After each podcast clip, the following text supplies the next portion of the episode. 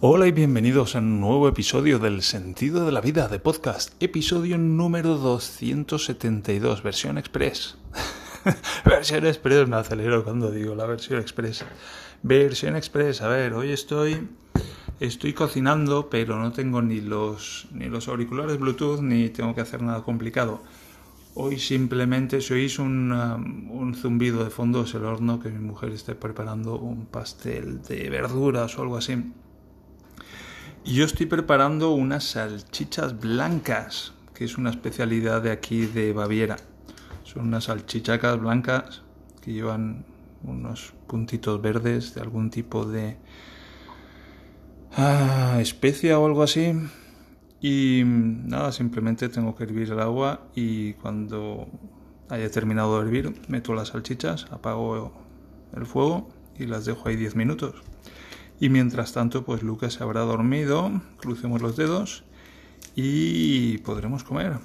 Así que vamos con el tema de hoy. Hoy quería hablar, primero quería hablar de Fórmula 1, porque se aproxima el Gran Premio de Azerbaiyán, el circuito de Bakú pero creo que lo haré mañana después de la clasificación cuando ya queden un poco las cosas más claras y mm, además es un circuito que conozco poco esto está a punto de hervir ya así que hoy quiero ir con un tema muy especial que también trata de tiene que ver con las salchichas blancas y que viene al mm, viene, viene al hilo de lo que hablé ayer de, de eso de mi obsesión de mi pasada obsesión con el sexo y lo quisiera titular La teoría general de la atracción sexual, en honor a Albert Einstein y su teoría general de la relatividad.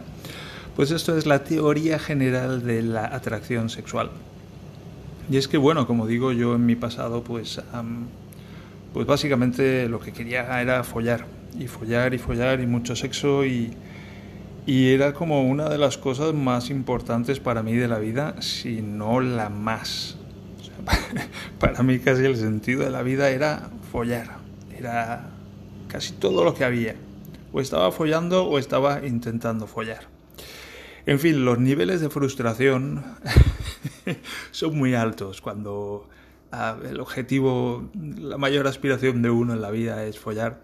Bueno, pues ya digo, porque follar dura muy poco y el resto del tiempo es ese proceso hasta conseguirlo.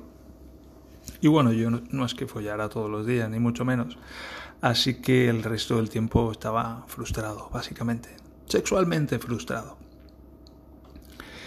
Y bueno, pues hoy en día afortunadamente las cosas han cambiado mucho, especialmente a medida que me he ido recuperando y he ido saliendo del entumecimiento, he ido recuperando mis, mis sensaciones físicas, puedo, estoy aprendiendo a sentir mi cuerpo y lo puedo sentir muchísimo más que antes.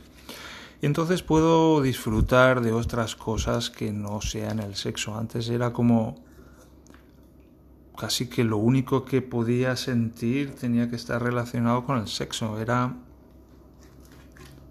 pues eso, una obsesión, una, una búsqueda continua de, de, de sentir algo no ya placentero, que también, pero de sentir algo casi. Y como digo, pues afortunadamente han cambiado mucho las cosas gracias al trabajo que he hecho en los últimos años.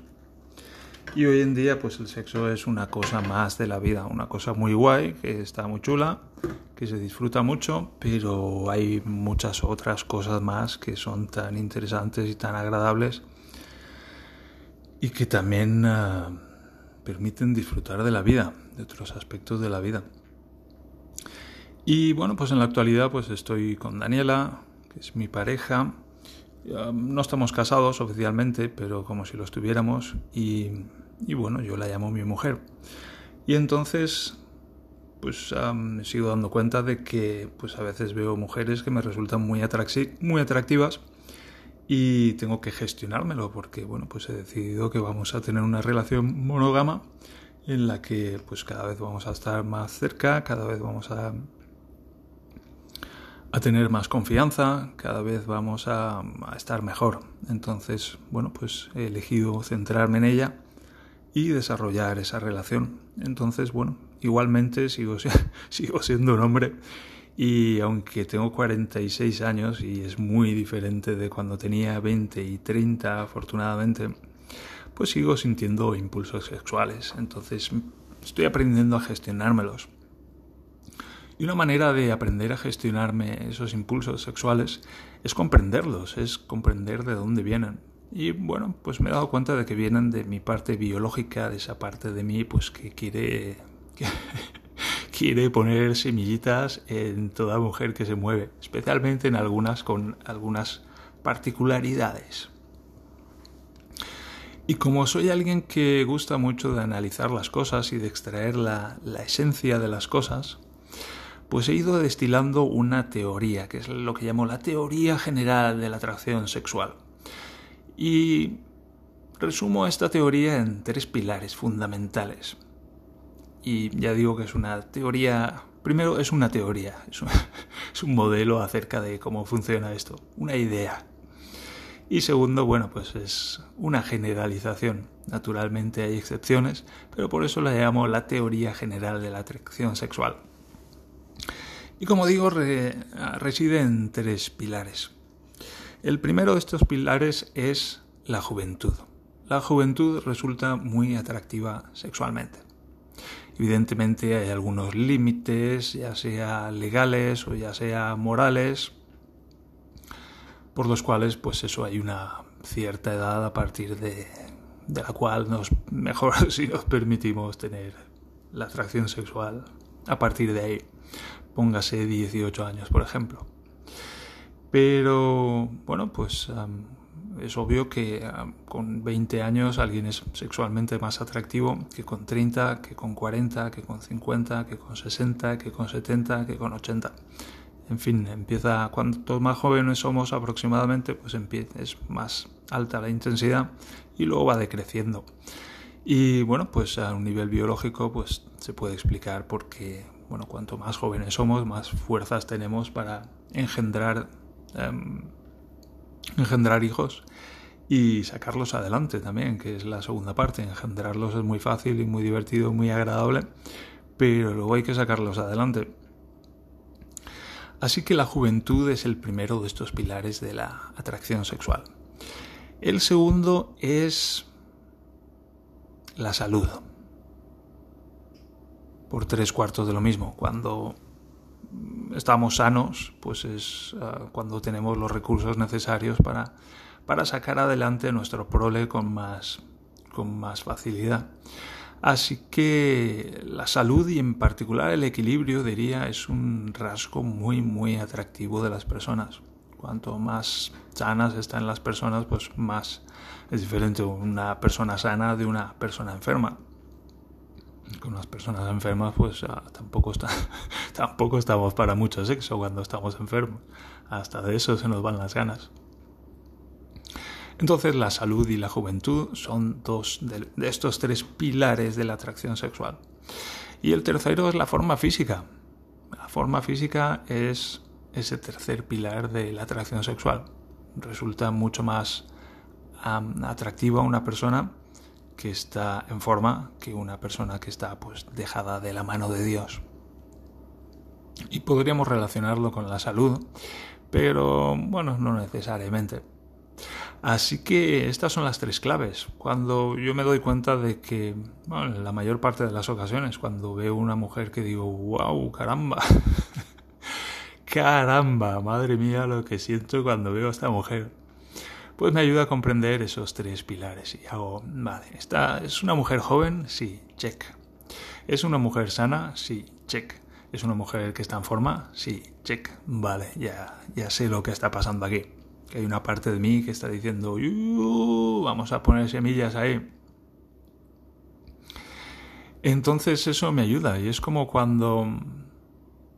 También me ayuda a hacer conciencia de lo que está ocurriendo dentro de mí. Es como me recuerda cuando fumaba y llegué al punto en el que quería dejar de fumar y había estudiado PNL y tenía más conciencia de lo que ocurría en mi interior y me di cuenta de que, de que eso había decidido dejar de fumar y seguía sintiendo ganas. Y no pasa nada, no pasa nada por haber decidido dejar de fumar y seguir sintiendo ganas, es algo natural.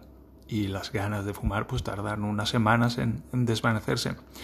Pero sí que me di cuenta de que podía sentir esas ganas y elegir renunciar al siguiente cigarro. Y esa fue la clave, darme cuenta de esa capacidad de elección que tenía de estoy sintiendo esto y estoy sintiendo ganas de fumarme un cigarro y puedo elegir renunciar a él. Y eso fue lo que para mí marcó toda la diferencia. Y bueno, pues estamos hablando de cigarros, estamos hablando de drogas, estamos hablando de comportamientos compulsivos. Y compulsivos me refiero a que suceden automáticamente, no que sean malos ni buenos. renuncio a juzgarlos. Simplemente compulsivos en el sentido de que funcionan automáticamente.